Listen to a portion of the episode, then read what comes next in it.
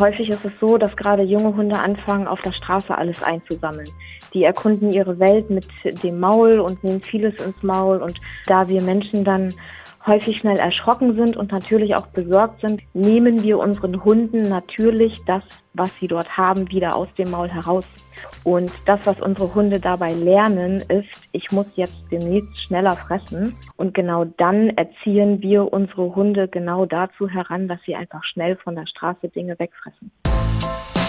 Kreis und Quer, der Podcast ihrer Mediengruppe Kreiszeitung.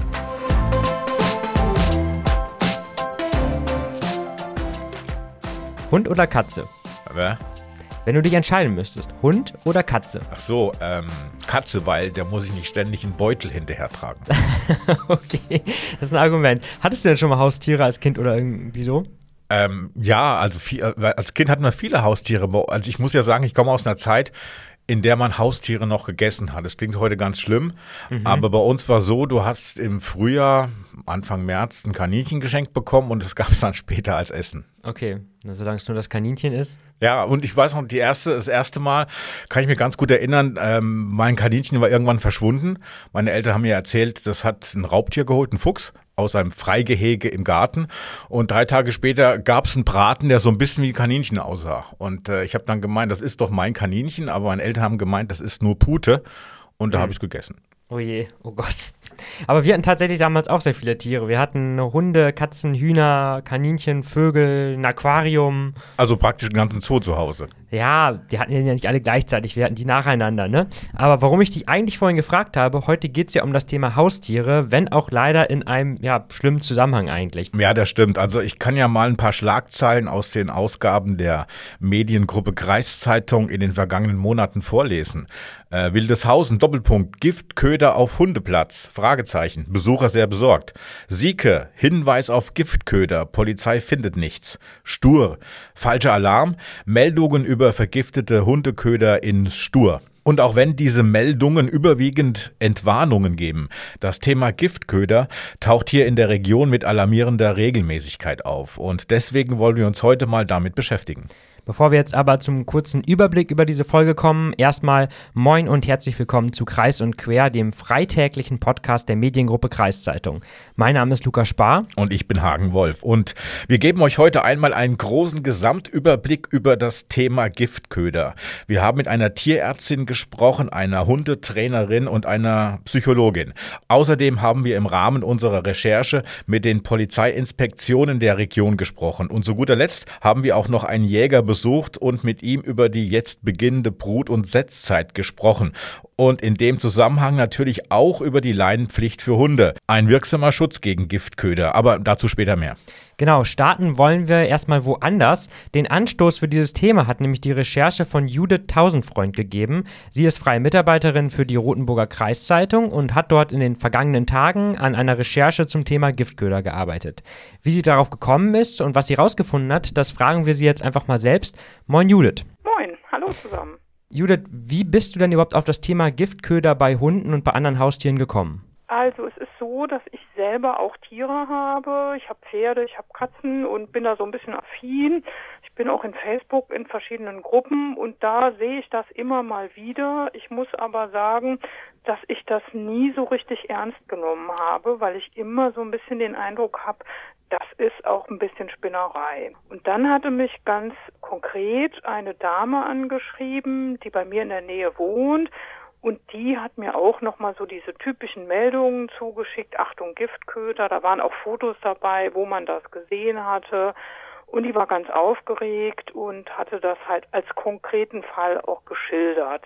Dem bin ich dann nachgegangen und habe aber nach wie vor eben den Eindruck gehabt, mh, hm, das ist so ein bisschen grenzwertig. Ich konnte das nicht so richtig, ja, so richtig festmachen, dass das tatsächlich ist, sich um Gift handelt.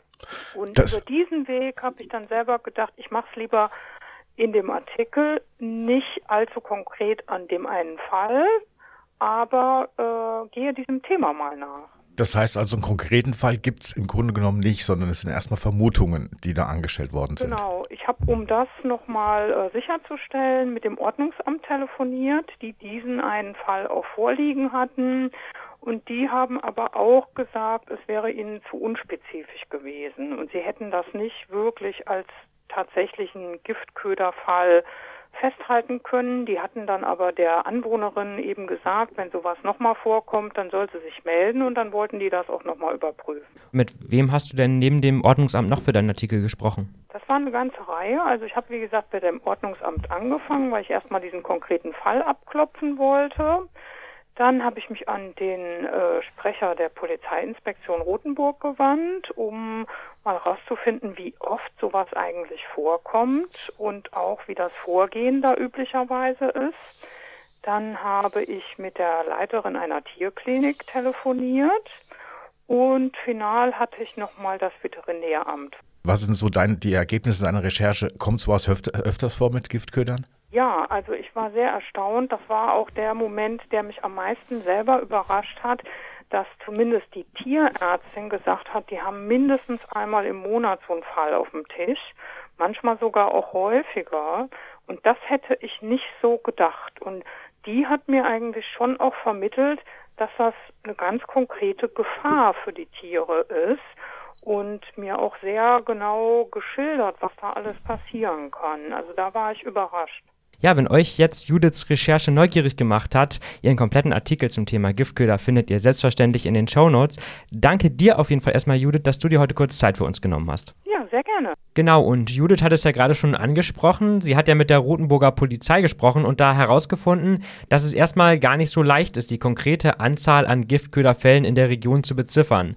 Dann hat die Polizei aber doch von fünf Fällen im letzten halben Jahr im Kreis Rotenburg gesprochen. Einer davon leider sogar tödlich für den Hund. Wir haben uns jetzt natürlich gefragt, wie sieht es in den anderen Landkreisen hier aus? Und da hast du, glaube ich, mal rumtelefoniert, richtig, Hagen? Ja, ich habe Kontakt mit den Polizeiinspektionen in Diepholz, in Pferden und in Delmenhorst, Oldenburger Land, Wesermarsch aufgenommen. Das ist so eine Polizeiinspektion. Und das Erste, was ich da zu hören bekommen habe, ist, dass man dort auch die Fälle nur schwer beziffern kann. Na, warum ist das eigentlich so, dass man das so schwer nennen kann. Ja, tatsächlich gilt das Vergiften eines Tieres über Giftköder laut Gesetz in Deutschland noch als Sachbeschädigung. Das ist einfach okay. so. Das bedeutet, dass die Fälle mit Giftköder alle in einer großen Datenbank mit Sachbeschädigungen landen und daher ist es schwierig, diese einzelnen Fälle gezielt herauszufiltern. Mhm. Konntest du denn trotzdem irgendwie irgendwelche Zahlen noch bekommen dazu? Naja, also im Grunde genommen sagen die drei Polizeistationen in etwa das Gleiche, nämlich dass es nicht mehr als eine Handvoll Fälle also höchstens fünf pro Jahr gibt, also weniger wie es oft in den sozialen Medien gemeldet wird. Nicht jeder Verdacht auf einen Giftköder ist auch tatsächlich ein Giftköder und man muss auch unterscheiden zwischen fahrlässig und absichtlich. Denn manch einer oder eine legt Rattengift aus, ohne die Absicht zu haben, Hunde oder Katzen damit zu vergiften, mhm. was aber durchaus natürlich auch leider passieren kann. Okay, aber wir sehen ja trotzdem, dass es auch immer mal wieder vorkommt, eben dass Giftköder ausgelegt werden, ähm, auch wenn wir jetzt gar nicht immer so genau sagen können, wie viele Fälle es tatsächlich gibt. Aber die wichtigste Frage, die sich jetzt sicher viele hier stellen, ist, okay, und was passiert, wenn mein Hund einen Giftköder verschluckt? Woran erkenne ich das und was mache ich dann? Und um das rauszufinden, hat sich Hagen ins Auto gesetzt und ist nach Lunsen in die Samtgemeinde Tedinghausen gefahren. Genau, Lunsen, ein kleiner Ort in der Gemeinde Tedinghausen und ich habe mich dort mit der Tierärztin Dr. Christina Fach unterhalten. Wie erkenne ich, dass mein Tier etwas gegessen hat, was es nicht essen sollte? Indem das Tier verhaltensauffällig wird, zum Beispiel neurologisch auffällig, äh, starkes Hecheln oder apathisch, dass er sich hinlegt, dass er Bauchkrämpfe hat, dass er Durchfall hat, Erbrechen, blutigen Durchfall, blutiges Erbrechen. Daran erkenne ich eine Vergiftung. Also doch sehr viele Symptome, die darauf hinweisen können. Was sind die ersten Schritte, die ich dann mache? Die allerersten Schritte, sobald ich den Verdacht habe, dass das Tier etwas aufgenommen hat, was ihm nicht gut tut, sollte ich auf jeden Fall einen Tierarzt kontaktieren. Zur Not auch, wenn es außerhalb jeglicher Sprechzeiten der Kleintierpraktiker ist, eine Notrufnummer der Tierärzte anrufen, denn manchmal handelt es sich da um Minuten oder Stunden, dass man dem Tier wirklich helfen muss und auf jeden Fall das Tier vorstellen. Wie hoch ist eigentlich die Überlebenschance für Tiere, die so ein Giftköder oder die was gefressen haben, was nicht, nicht gut ist? Wenn man das Tier sofort behandelt und das sofort erkennt, dann ist die Überlebenschance sehr groß. Wenn man natürlich äh, zuwartet und erst am nächsten Tag oder nach zwei, drei Tagen zum Tierarzt geht, weil man denkt, hm, man hätte es zu Hause noch aussitzen können, dann ist die Überlebenschance bei einem Giftköder, also zum Beispiel Rattengift, äh, nicht sehr hoch. Sie haben gerade im Vorgespräch erwähnt, dass Sie vor zwei Wochen einen Fall hatten äh, von einer Vergiftung äh, mit Giftköder. Was genau ist passiert und wo war das passiert? Die Patientenbesitzerin erzählte mir, dass der Hund ungefähr vier Tage bevor der zu mir gekommen ist, also bevor der hier vorstellig wurde, draußen etwas aufgenommen hat. Das muss ich meine, im Achimer Raum gewesen sein. Ich kann es nicht genau sagen. Sie hat nur gesehen, wie der Hund schnell was aufgeschnappt hat und was runtergeschluckt hat. Und äh, dann so zwei Tage, drei Tage später hat er massiven Durchfall und Erbrechen bekommen, was sich dann im blutigen Durchfall und Erbrechen ausbreitete. Und anhand der Blutwerte konnten wir eine Vergiftung feststellen und für den Hund kam leider jegliche Hilfe zu spät. Kommt sowas denn zur Anzeige oder wie wird sowas behandelt dann äh, auch seitens der, von Ihnen oder auch der Halter, Halterinnen? Äh, von mir kommt sowas nicht zur Anzeige, weil es immer sehr schwierig ist, es wirklich nachzuvollziehen, was es nun war und äh, ob das an der Stelle war. Oftmals bekommen die Besitzer das ja auch nicht mit, dass der Hund im Gebüsch irgendwas aufgenommen hat. Also ist eine schwierige Situation. Ich zeige das nirgendwo an. Wie oft kommt so ein Fall eigentlich vor, also allgemein, dass Tiere mit Vergiftungen eingeliefert werden oder zu Ihnen kommen? Also ich würde schätzen, so ungefähr zwei bis dreimal im Jahr. Nicht so häufig. Sind eigentlich Hunde hauptsächlich davon betroffen oder auch Katzen oder andere Kleintiere? Hauptsächlich sind Hunde betroffen, manchmal auch Katzen. Wenn die irgendwie Rattengift aufnehmen auf Bauernhöfen oder was, dann sind auch manchmal Katzen betroffen. Aber ich sag mal, zu 90 Prozent sind es Hunde. Eine Hundetrainerin hat erzählt bei uns im Podcast, dass auch viele ähm, gerade äh, Hunde alles essen oder viel essen, was rumliegt. Und dass es eigentlich eine größere Gefahr ist als die Giftköder. Können Sie sowas bestätigen aus Ihrer Praxis? Ja, das kann ich auf jeden Fall bestätigen. Das ist ein sehr häufiges Problem und ein größeres Problem oftmals, weil es dann zu Darmverschlüssen kommen kann. Äh, da geht nichts mehr vor und zurück und da hilft dann oftmals nur noch die Darm-OP.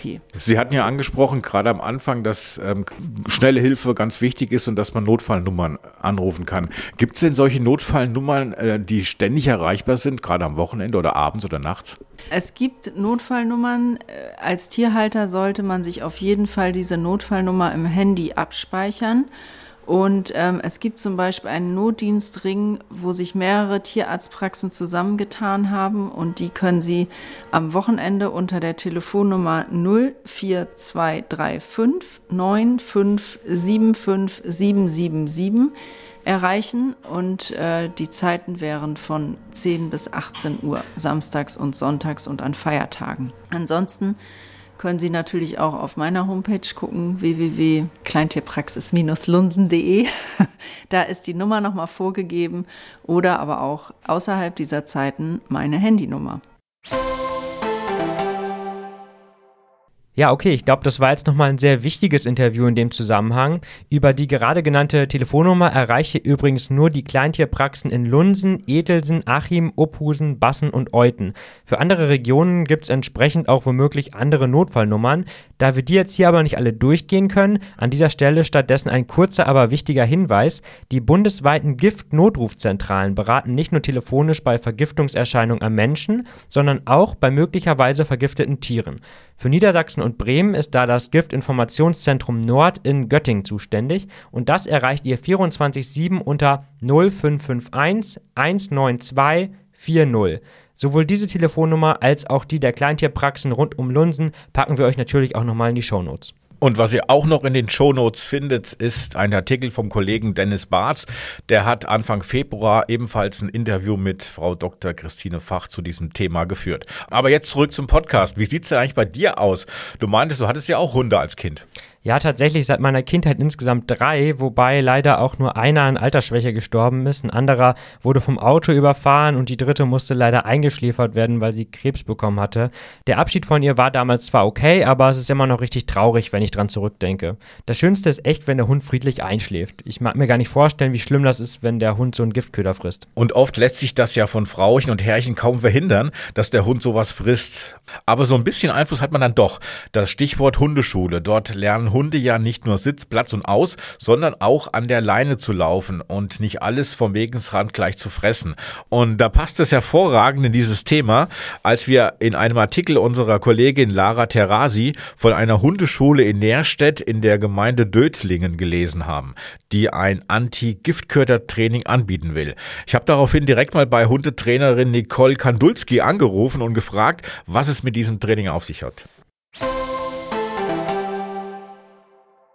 Frau Kandulski, Sie sind ähm, Hundetrainerin. Ich glaube, Sie wollten ja auch vor einiger Zeit solche Giftköder-Seminare anbieten. Machen Sie das eigentlich mhm. gerade? Ähm, also ich biete es an, wenn die Kunden danach fragen. Leider Gottes ist es so, dass ganz, ganz wenig Kunden danach fragen, weil es ein präventiver, ein präventiver Workshop ist oder Seminar oder auch Kurs, je nachdem, wie man das bezeichnen möchte. Ähm, letztendlich fragen die Kunden immer erst dann, wenn es zu spät ist, leider, oder wenn schon was passiert ist.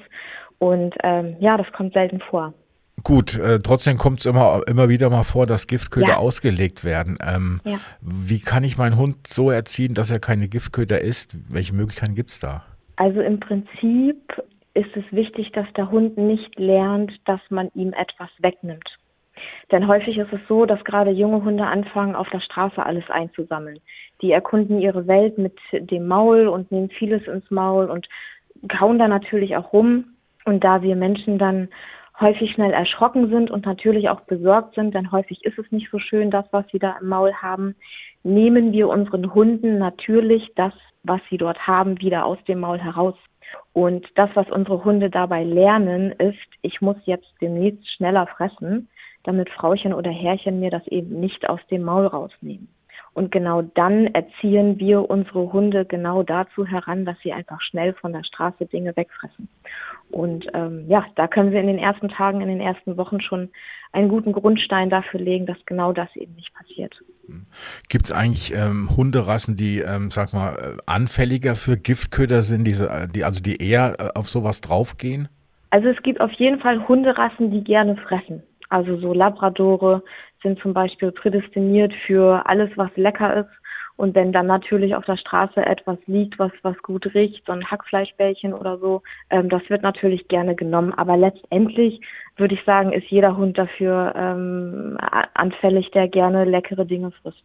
Kann man sagen, je besser der Hund erzogen ist, desto weniger geht er auf Giftköder? Ja.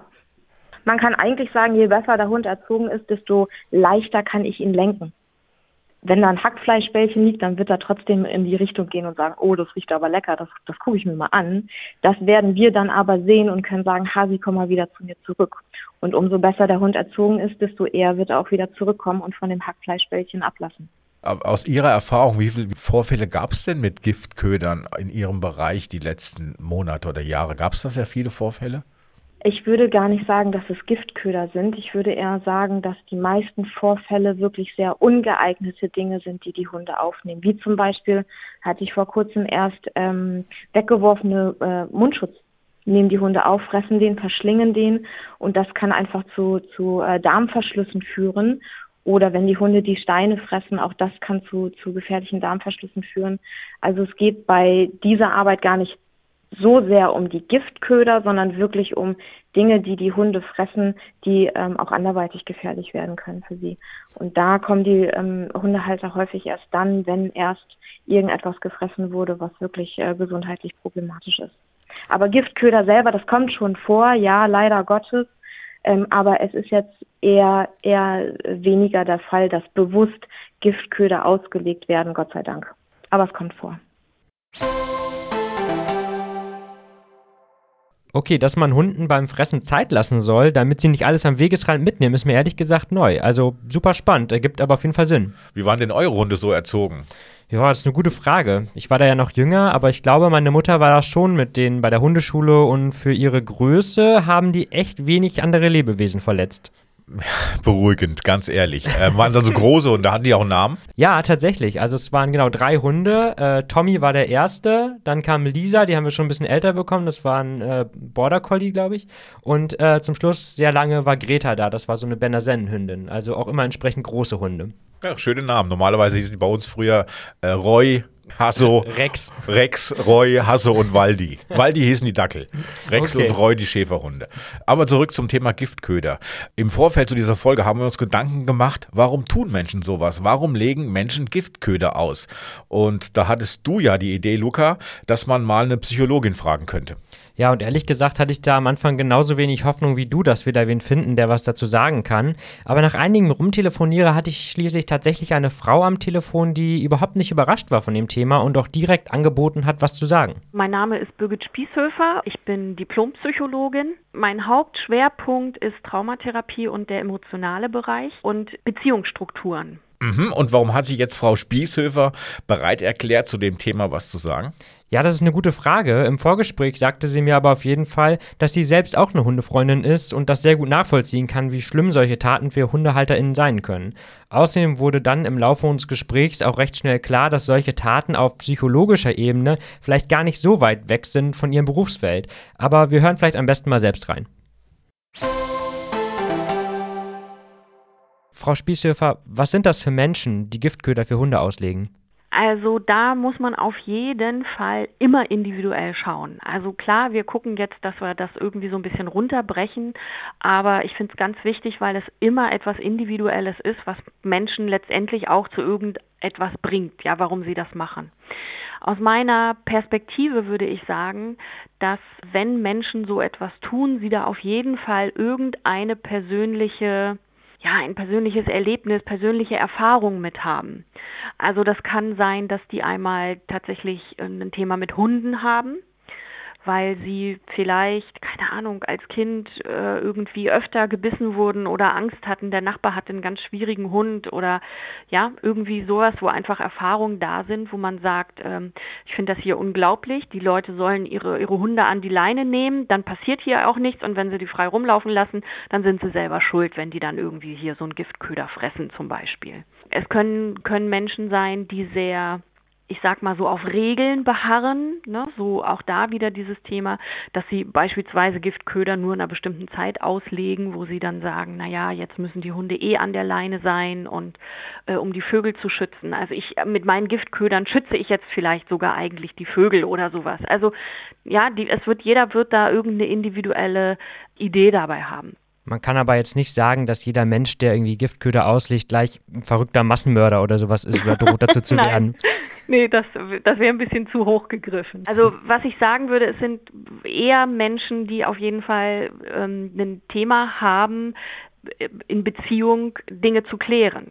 Weil sie, sie wählen ja diesen Weg, zumindest aus ihrer eigenen Perspektive heraus. Es kann gut sein, dass sie vielleicht versucht haben, irgendwas zu klären und es irgendwie nicht geklappt hat, aus irgendwelchen Gründen. Das heißt, da ist eben irgendwas Gestautes, ja. Es ist ja was nicht geklärtes und dann suche ich eine Lösung, dann kläre ich es für mich. Sie hatten ja auch im Vorgespräch schon gesagt, dass Sie selbst noch niemanden in Behandlung hatten, der ja womöglich Giftköder auslegen Also würde. hat noch niemand erzählt. Ich meine, das kann natürlich Okay. sein, aber Ja, nee. aber vielleicht können Sie trotzdem noch mal allgemein was zu dieser Gruppe der ja, TierhasserInnen, wenn man sie jetzt so nennen will, sagen. Also sind das eher Frauen oder Männer? Sind die älter, jünger? Leben die auf dem Land oder eher in der Stadt? Kann man das so sagen? Also das wüsste ich jetzt tatsächlich nicht. Ich meine, es kann sein, dass es da eine Statistik gibt, weiß ich nicht.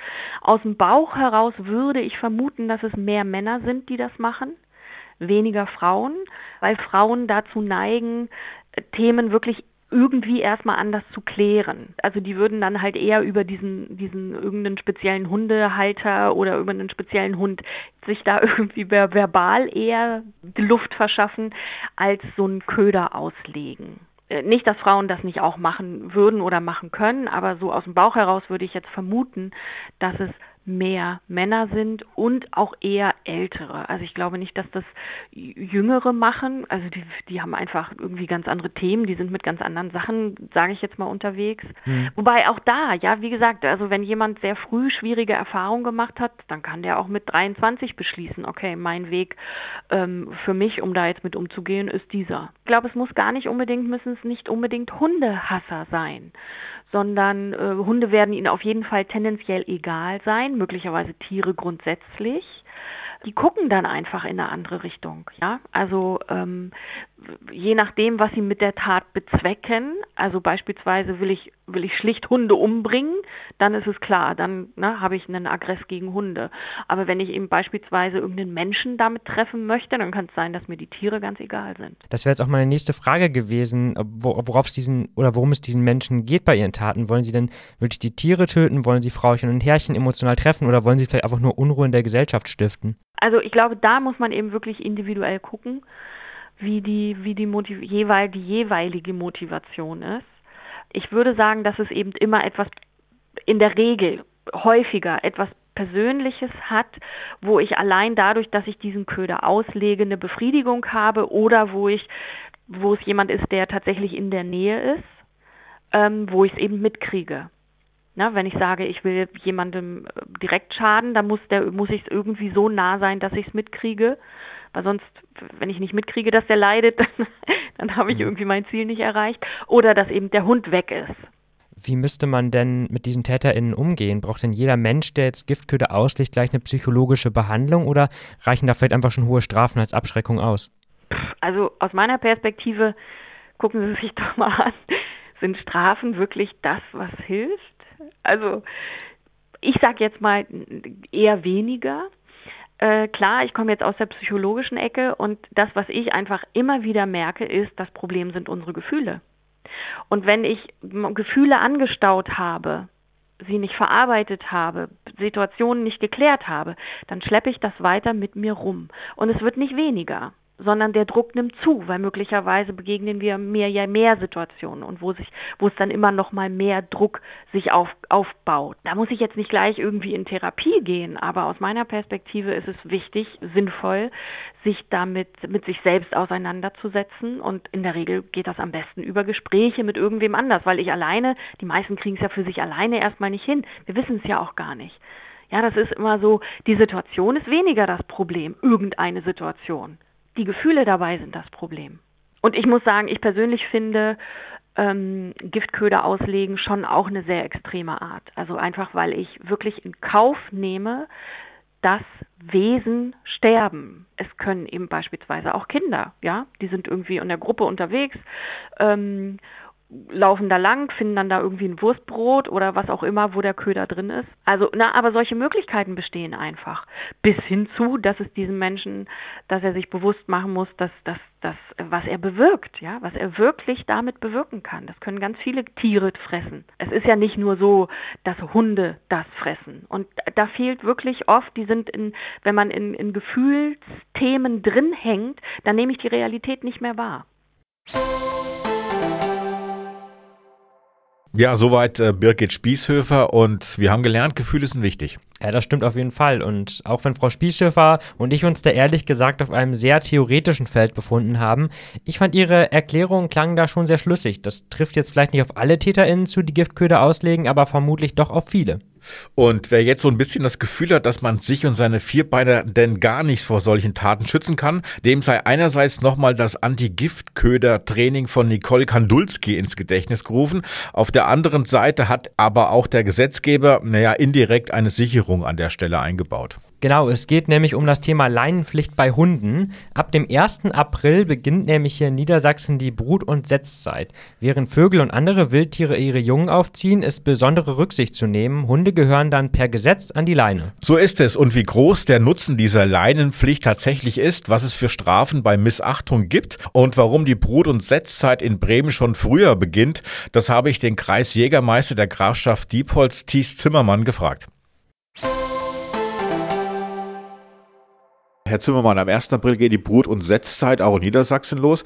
Was genau bedeutet das für Tierhalter oder Hundehalter? Das bedeutet im Wesentlichen, äh, dass in der Zeit vom 1. April bis zum 15. Juli Hunde in der freien Natur an die Leine zu nehmen sind und man nach Möglichkeit die Wege nicht verlassen sollte, um das Wild nicht zu beunruhigen. Aber ganz wichtig ist, Hunde an die Leine in dieser Zeit. Welche Strafen erwartet mich, wenn ich das nicht mache und ich werde erwischt dabei? Das äh, Anleihengebot ist äh, im niedersächsischen Waldgesetz verankert und äh, Verstöße dagegen können mit einer Ordnungswidrigkeit äh, geahndet oder stellen eine Ordnungswidrigkeit dar, die mit einer Geldbuße bis zu 5000 Euro geahndet werden können. Ich habe gesehen, dass in Bremen die Brut- und Setzzeit schon am 15. März losgegangen ist.